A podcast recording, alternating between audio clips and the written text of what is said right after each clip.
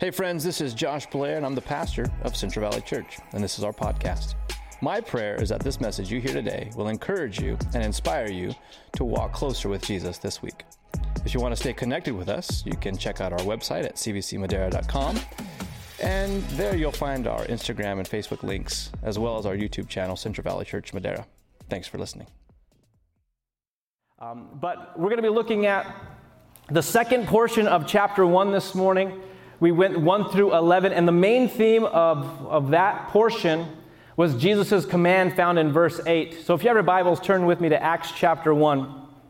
Jesus' main command there in verse 8. He says it and then he reiterates it. It says, But you will receive power, say power, when the Holy Spirit has come upon you, and you will be my witnesses in Jerusalem and in all Judea and Samaria and to the ends of the earth.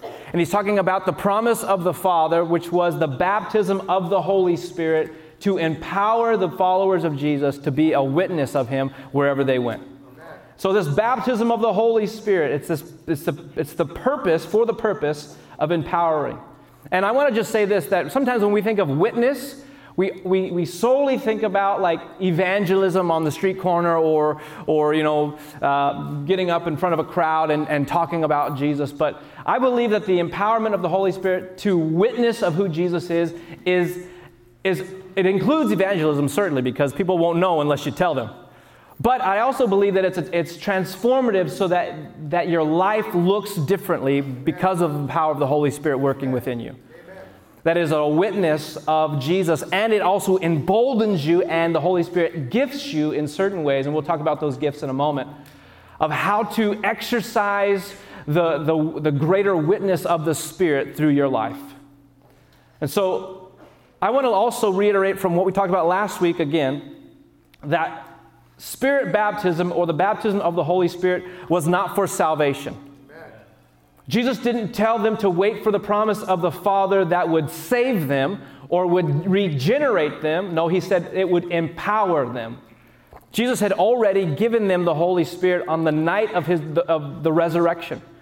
So you can read John chapter 20 about that, where he breathed on the Holy Spirit and told them to receive, or breathed on the people and he said, Receive the Holy Spirit. So this is a secondary, subsequent outpouring of the Holy Spirit for power. Amen. Amen? Jesus, and sometimes people don't like the, the term baptism of the Holy Spirit for some reason. I don't know why. Because Jesus gave us that term. Right? You will be baptized in the Holy Spirit. That term baptism means to be immersed or soaked or saturated in the presence of the Holy Spirit. The Holy Spirit comes upon us and we get soaked in the Spirit. And upon the baptism, the gifts of the Spirit begin to manifest. What does the term manifest means? It means the intangible becomes tangible. The invisible becomes visible. That's what manifestation means. So the Holy Spirit in us and upon us through the baptism of the Holy Spirit causes the gifts of the Spirit to become evident in our lives. And the Apostle Paul writes about some of these gifts. and if you have your Bibles, turn with me and we'll jump back to Acts. So keep your finger there. 1 Corinthians chapter 12. I think we have, have them there. The first verse says this Now, concerning spiritual gifts, brothers, I don't want you to be uninformed. And then he begins to list out the gifts, the same spirit that gives these gifts. But in verse 7, he says, To each, say each. each. That means each one of you is given the manifestation or the evidence of the Spirit for the common good. For to one is given through the Spirit the utterance of wisdom, and to another the utterance of knowledge according to the same Spirit. What are those gifts? Those are gifts that we consider to fall under the umbrella of prophecy. Gives people the ability to be prophetic and hear the voice of God speaking, not only to themselves, but also to others. This is what the Lord is saying. He gives these gifts for the common good of the followers of Jesus. This says in verse 9, to another faith by the same Spirit, to another gifts of healing by the same Spirit, to another, the working of miracles, to another, prophecy, to another, the ability to distinguish between spirits, to another, various kinds of tongues, to another, the interpretation of tongues. All these are empowered by one and the same Spirit who, who apportions to each one individually as he wills. Sometimes on a Sunday morning, we might have the manifestation of tongues and in, in the interpretation of tongues. That is the, the body of Christ working within the Spirit, by the, by the Spirit, empowered by the Spirit, for the common good of all who are hearing. And that's what happens. So the Holy Spirit dwells within us at salvation and then comes upon us at spirit baptism, saturating our lives to be empowered with giftings that will lead people to Christ. And that's, that for me is so amazing. Because if, if you've read the Old Testament, you, you understand that in the Old Testament it was a select few that the Holy Spirit would come upon. That He would empower them for the work that He was wanting to do in that moment, in that time, and in that season right? He would come upon Noah to build the ark. He would come upon Samson to deliver the people and give him amazing strength. I don't think Samson was a big guy. I think Samson was like me. I think he was just like meh. And then the Holy Spirit came on him he was like, boom, just wiping people out. Right? The Holy Spirit would come upon, yeah, he was like Purdy. That's exactly right. Samson looked like Purdy. And then the Holy Spirit came on him and he threw five touchdowns. That's what happened. So we know of these great heroes of the faith. So we were talking about this on Wednesday. How only a select few people would be empowered by the Holy Spirit in the Old Testament to do the will of God. But now, because of Christ, the Holy Spirit can fall on all of us. Amen. And it's not, well, I was set apart to do this one thing in this one moment in this part of time, but God has said, I'm going to pour out my Spirit upon all flesh. Those who've come under, the, under the, the lordship of Jesus, the promise of the Father is the empowerment of the Holy Spirit upon our lives. That's a powerful thing. Because of Jesus, we have the Holy Spirit now who can dwell within us. Jesus said, It is best for me, as he's talking to the disciples, that I go away so that the Holy Spirit would be with you and in you. And now he dwells with us but He also wants to empower us as His children to be a holy nation, to be a, a people, a, a priesthood unto God, that we would carry the presence of God everywhere we go. Amen. Something else that we're going to read about this morning that we also learned from the Old Testament is, and it's going to show up in the text this morning, is a way that they made decisions. I talked about it just a, sec, just a moment ago about casting lots, and I'll talk about that more. But what's interesting is Jesus tells the disciples before he ascends to heaven, to the right hand of God, that they, want, they need to wait for the, pouring of, uh, the outpouring of the Holy Spirit. And we just mentioned in 1 Corinthians what some of those gifts were gifts of wisdom, gifts of knowledge, gifts of discernment. But in the passage of Scripture we're going to read today, we're not going to see any of those gifts in operation. We're not going to see the gift of discernment, the gift of knowledge, the gift of wisdom. We're not going to read about that. What we're going to read about is the disciples using an old method to discern the will of God, rather than waiting for the new method to come, which would be the Holy Spirit.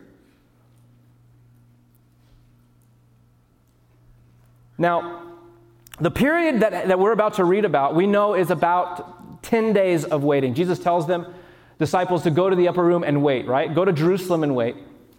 And we know it's about a 10 day wait.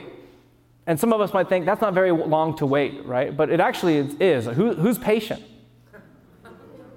I mean, I, I, I literally had a conversation with one of my sons this morning about being patient, and he says, I don't want to be patient.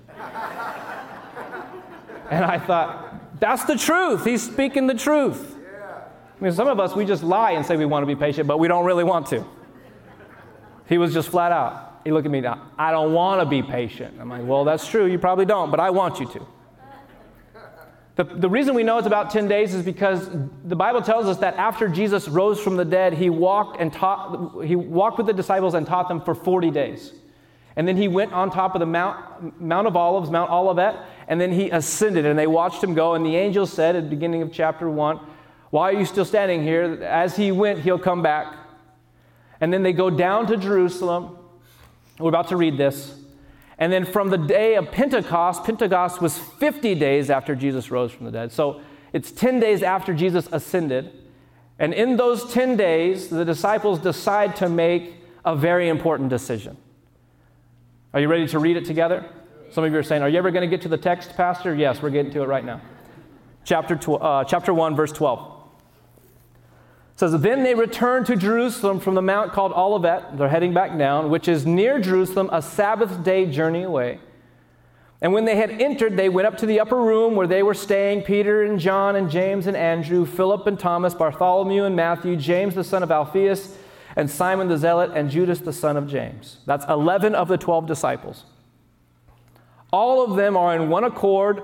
They've devoted themselves to prayer together with the women and Mary, the mother of Jesus, and his brothers.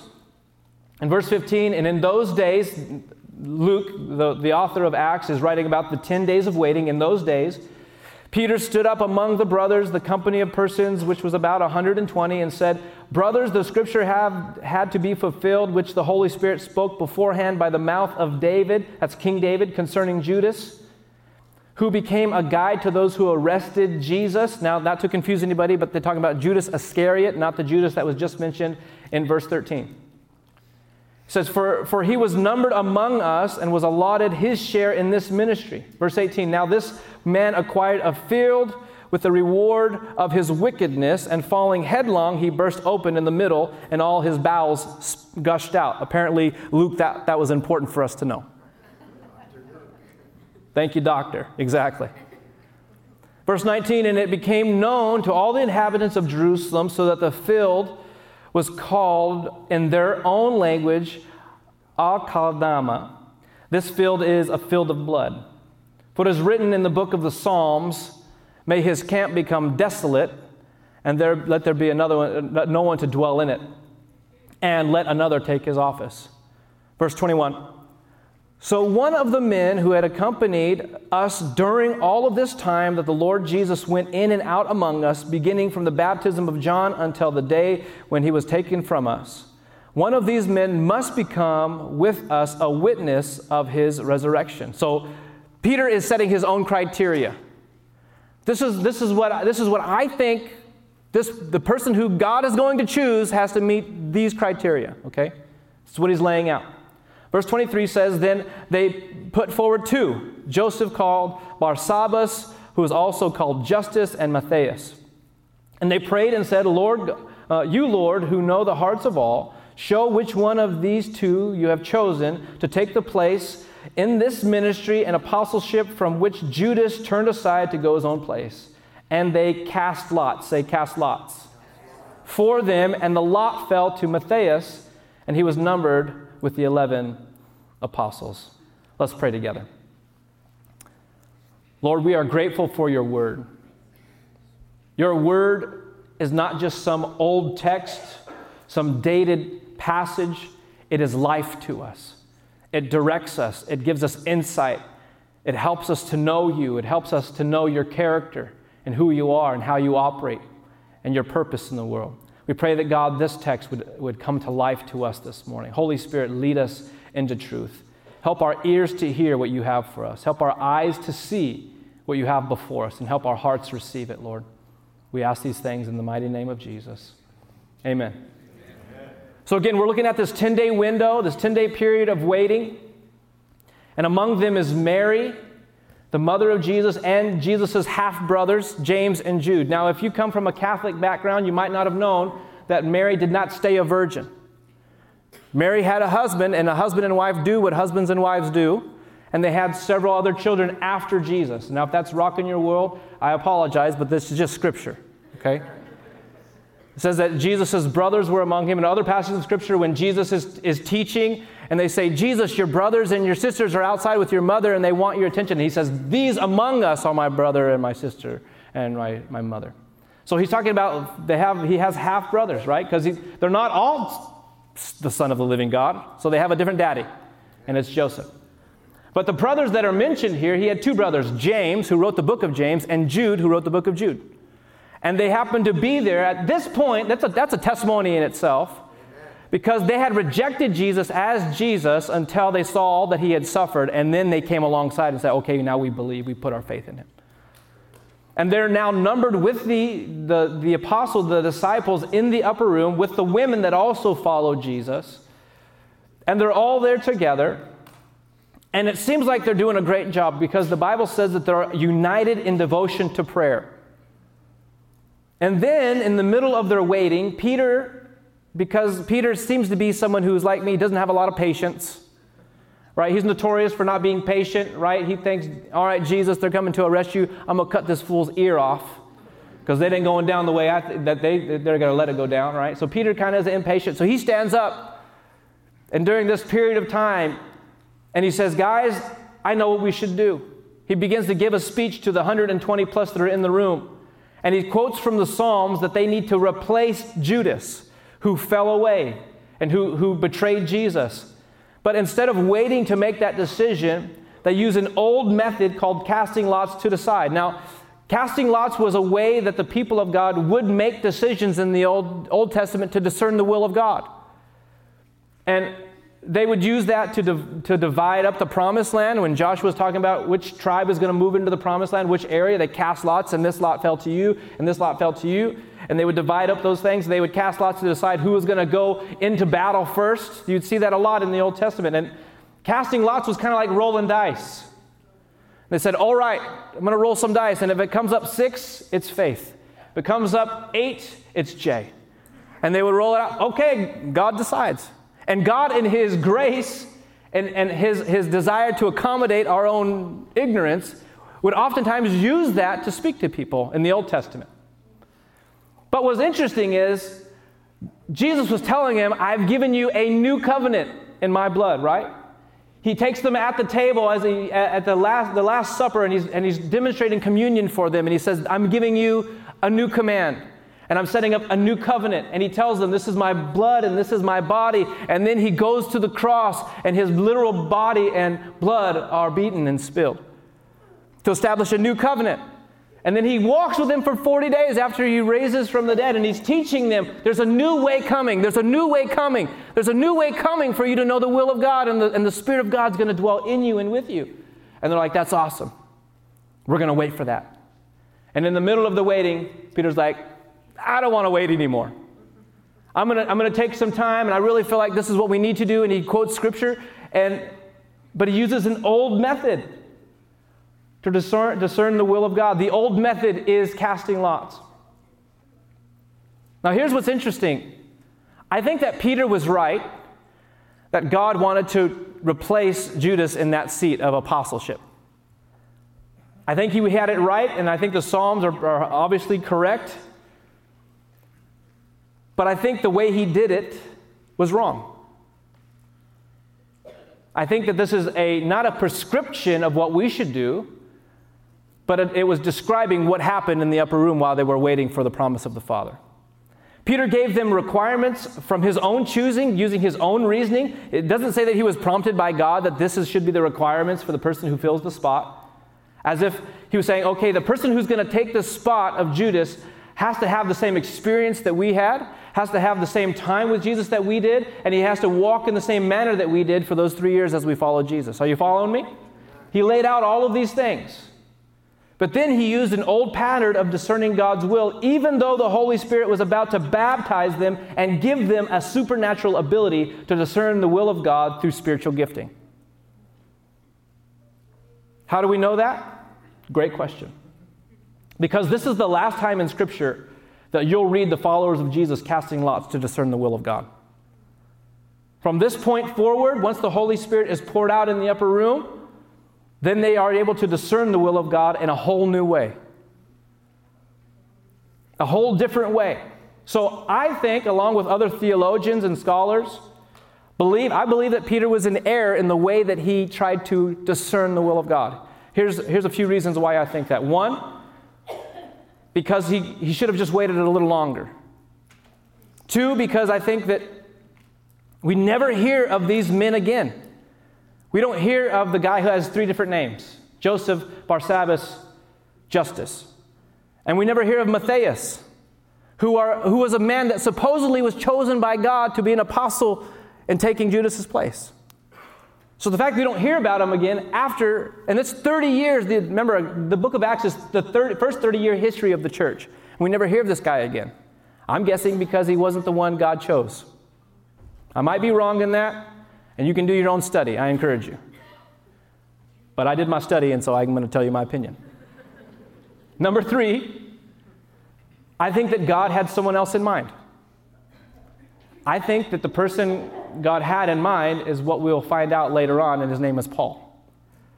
I think that, that Jesus chose for himself the one that would take Judas's place. Yeah, who became an apostle, who encountered Jesus on the road, who was set apart by the Holy Spirit a few years later in chapter 13, along with Barnabas, to do the work of God that he had called them to do.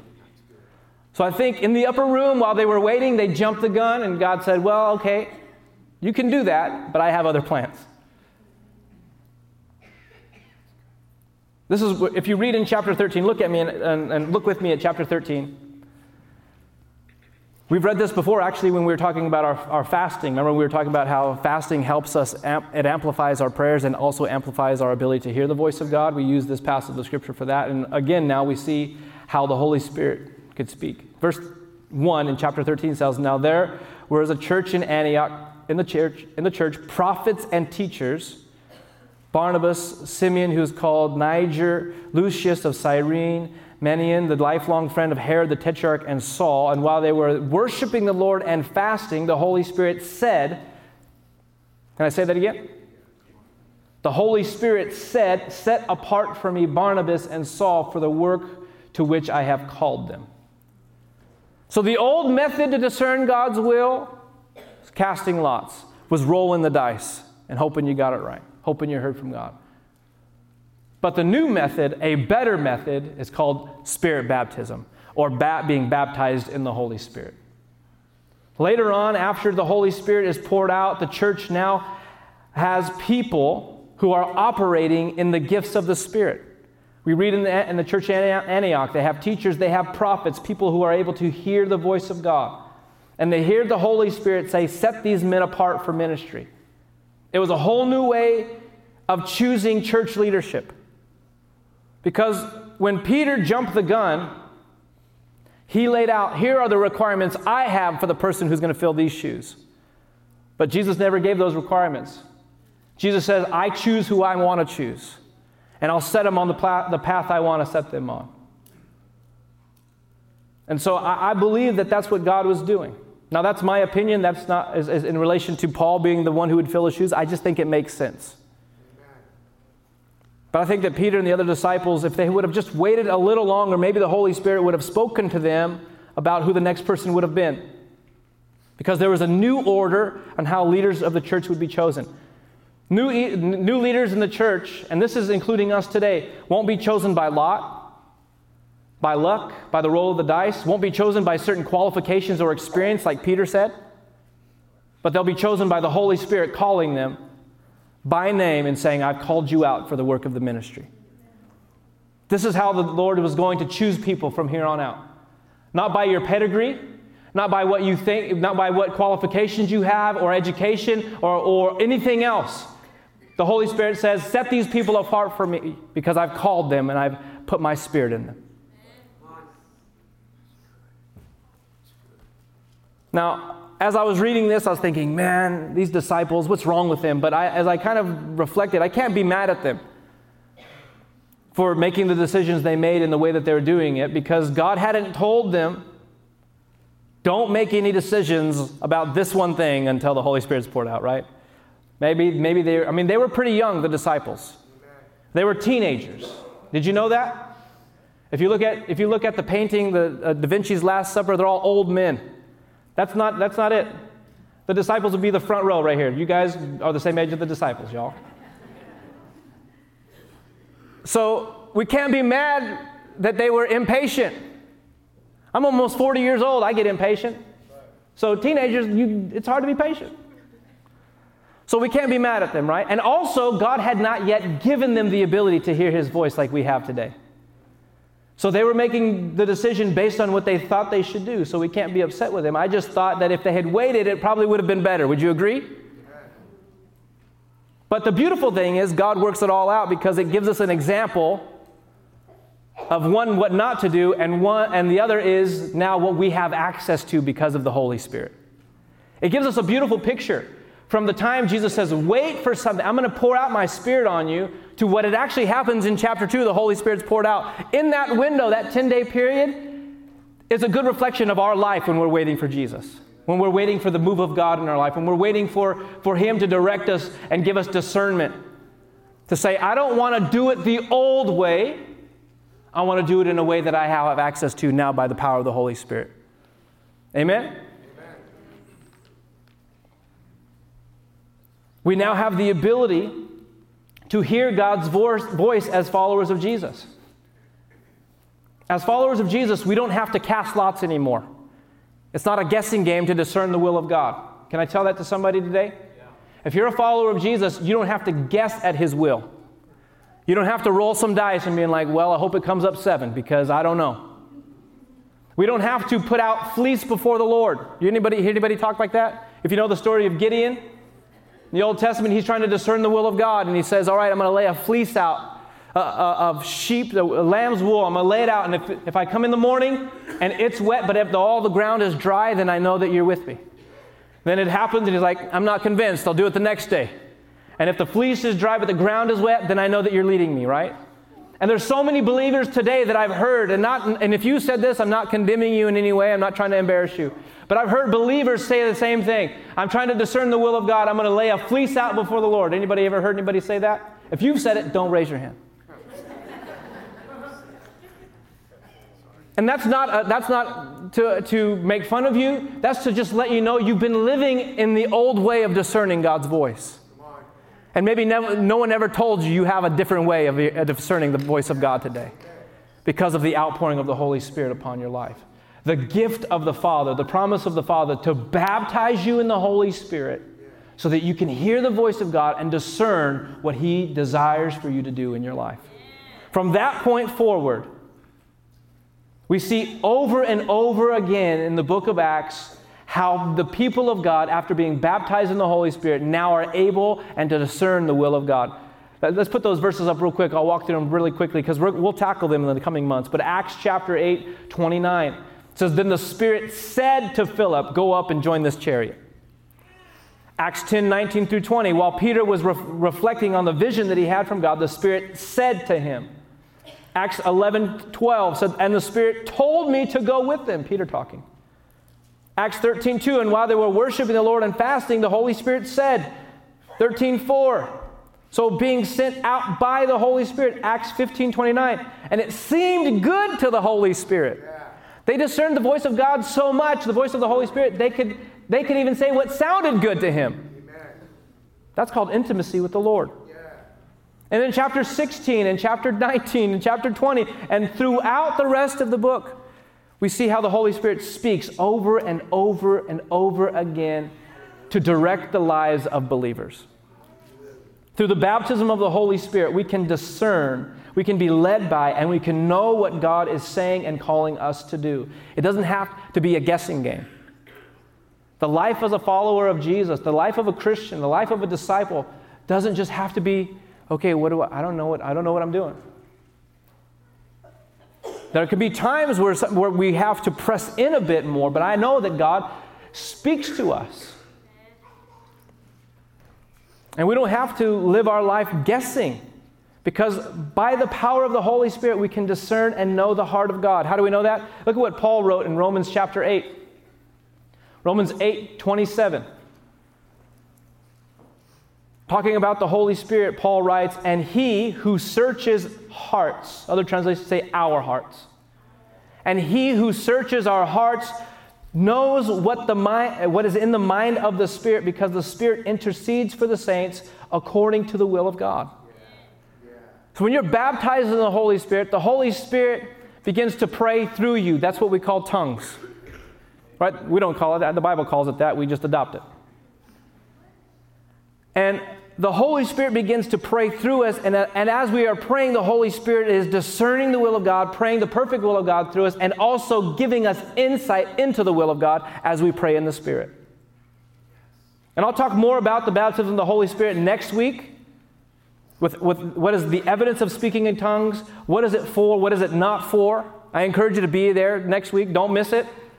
If you have anybody that has questions in relation to speaking in tongues and baptism of the Holy Spirit, that's a Sunday you don't want to miss. But this aspect of tongues is something that we don't really talk about, even if we, if we, if we talk about tongues at all.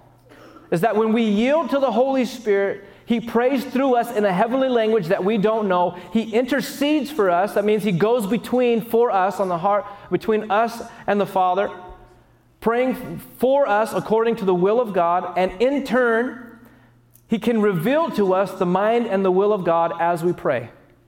Isn't that powerful? I don't know about you, man, but I want to be I want to be saturated in the Holy Spirit. So that I can in in in whatever I ha- decisions I have to make and whatever uh, needs to be done this day or whatever God's laying ahead, I want to be able to discern what God has for me. I want to know His, His perfect will. Again, if you're a follower of Jesus, I want to make, I just want to reiterate this that you have the Holy Spirit, okay? You have the Holy Spirit, He's dwelling within you. But there is a secondary outpouring of the Holy Spirit that Jesus told us would be for the work of the ministry of Christ by the power of the Holy Spirit in our lives. And I know that there's been abuses of the gifts of the Spirit. I know that there have been churches that have abused the gifting of the Holy Spirit, and many of you have encountered that, and it has turned you away from those things. You've, heard, you've had people who just come up, lay hands on you, like, pray in tongues, and you're like, why? What is it for? What, what, what does this mean? And maybe you, you had an experience one time and you're like, I did that once, but I don't, I don't know what it's doing. I don't know what's happening. And there's been so much confusion around it because people have not properly taken the time to teach the body of Christ why these things are vital and important for us. Amen. And that it's more than just speaking in a language you don't know. The Holy Spirit is empowering you to do the work of the ministry that God has called you to and to discern, help you discern the will of the Father for your life. So there is something that has to happen when we press into his presence and we don't allow what, what the, the manipulation or the abuses of the past stop us from being empowered by the Holy Spirit and rob us of a gift that the Father has promised us.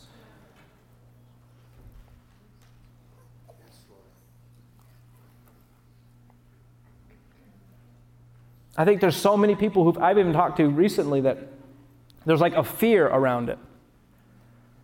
And we're afraid of the moving of the Spirit. That is so counter to the kingdom of God. That the spirit of fear is not even in the kingdom. Do you know that? The Bible tells us very clearly that God has not given us a spirit of fear, but of love and power and a sound mind. And the enemy comes in and he, and he causes fear to rise up anytime the spirit is moving. And you're like, oh no, what's going to happen? I don't even know. Is, is there going to be tongues? Is, is, there, is it going to get crazy? And fear comes in and it robs us of power and it takes away the, the sensitivity to the Holy Spirit.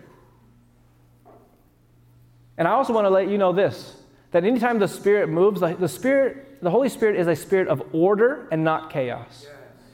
He is a spirit of peace and, and not fear. And so, even as the Holy Spirit moves in our midst this morning and in, in, in, our services, it's never to be chaotic, it's to be in order because He's a God of order. But one thing that I think that we have missed, especially in Pentecostal charismatic circles, is that we have limit, limited the moving of the Spirit to our Sunday mornings and our Wednesday nights, or a special Sunday night. And that's when the Spirit of God moves. And that's when we encounter the Holy Spirit. And that's when we feel something. And, and we, we, we, we reinforce that over and over again when we, we say things like, wow, the Spirit really moved t- today. And that's not a bad thing. But, but what we're doing is we are, we are causing the moving of the Holy Spirit to be in a, in a limited place for a limited time. And we don't allow the Spirit, the moving of the Spirit, to get out of the four walls of the church. So when we gather together as Pentecostals, we're like, woo, we go crazy. We're like, ah, ah, I felt the Spirit. And then we walk out and we're just like, How's it going? I'm not weird. It's just like a, it's a whole different mindset. And, and, we, and we blame it on the moving of the Spirit. Like, God just did something. But then the Holy Spirit wants to move on you on a Monday, and you're like, not here, not now. And you think it's got to be something like, ah! And the Holy Spirit's like, no, I'm just trying to empower you to be a witness. Because your coworker is going through depression. And they need somebody with the light of Christ inside of them to be bold enough to say, God loves you, and God knows you, and God is drawing you. And, and we as Pentecostals have made it something that I don't necessarily think that it has to always be like. I think, it, I think the moving of the Spirit is sensitivity to the Spirit. So that we can say at work, wow, the Spirit of God really moved today. We can say in school, man, the Spirit of God is moving. And He's giving us wisdom and discernment and knowledge and giving us prophetic words and helping us, giving us hearts of compassion and letting us feel where people are.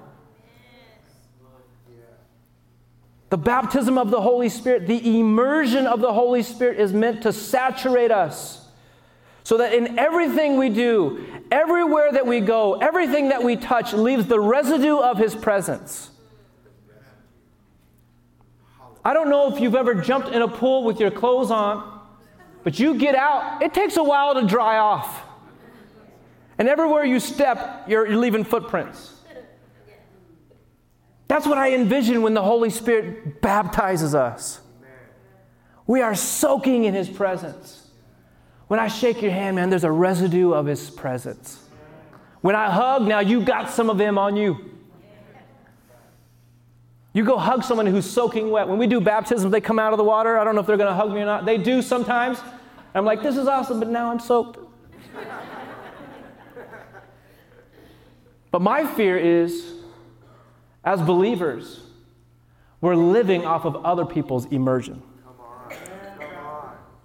Come on. My fear is that we can come in a Sunday morning and the Spirit moves upon people and they're being saturated in His presence, but we're living off of the splash. We're living off of the sprinkle.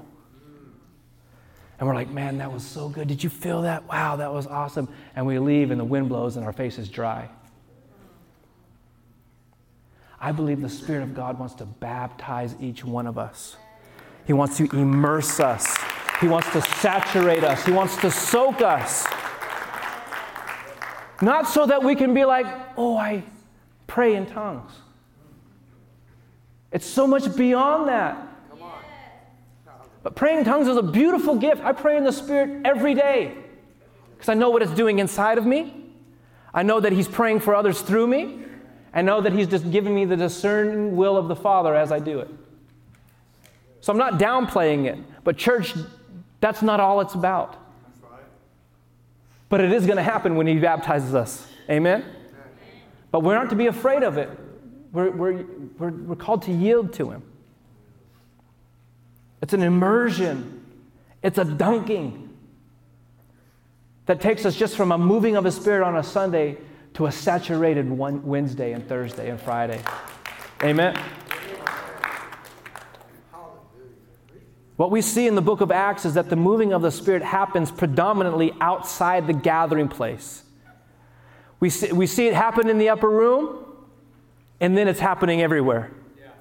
It's happening in the marketplace. It's happening along the road. It's happening in sick places where there are sick and they're going in and praying. It's happening all over the place the Holy Spirit's breaking out. The question is is that our experience? Or is it the only time we experience the moving of the Spirit is when we gather with others on a Sunday morning? Now, I, I, say that not to diminish what God does on a Sunday. Don't, don't, don't hear that at all. Right? Because we make room for the Holy Spirit. We wait on the Lord. When we worship, we're, we're, we're, being intent on, on Him. But the reason we do that is to teach you the practice of doing the same thing when you're by yourself in your home. that this is what we do on Sunday isn't just to be meant and left here on Sunday. But as you worship, man, go your home and you put on worship music when you're alone or with your kids or with your spouse, and you're like, let's just wait on the Lord and see what He has to say. We make it a practice of waiting on the Lord and being in His presence and listening to His voice. That's what needs to happen. So, as believers, we need to get rid of the misconceptions of the baptism of the Holy Spirit and we begin to see what it really is the promise of the Father to give us His power to witness, to walk in greater intimacy with Him, and to discern what His will is. And we'll get into that next Sunday.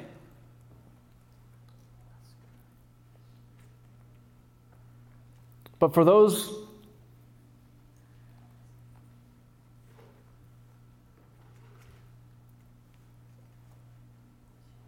For those of us who have been eh, baptized in the Holy Spirit, I believe our, our prayer, my prayer this entire week, especially as I've been walking through and studying the scripture, is that I've been praying, God, give me a fresh baptism of your Spirit, a fresh outpouring of your Spirit, a fresh refilling of your Spirit.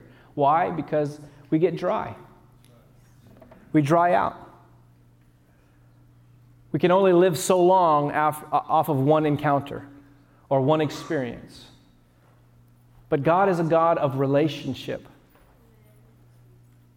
And He wants to continue to have us walk in relationship with Him. Thanks for listening to this message. To hear more messages like this one, be sure to subscribe to our podcast channel where you'll hear past episodes. If you like what you hear, be sure to rate it and share it with friends. It'll help us out a lot. If you're interested in supporting the ministry of Central Valley Church, go to cvcmadera.com and click on the giving link. We love you. God bless.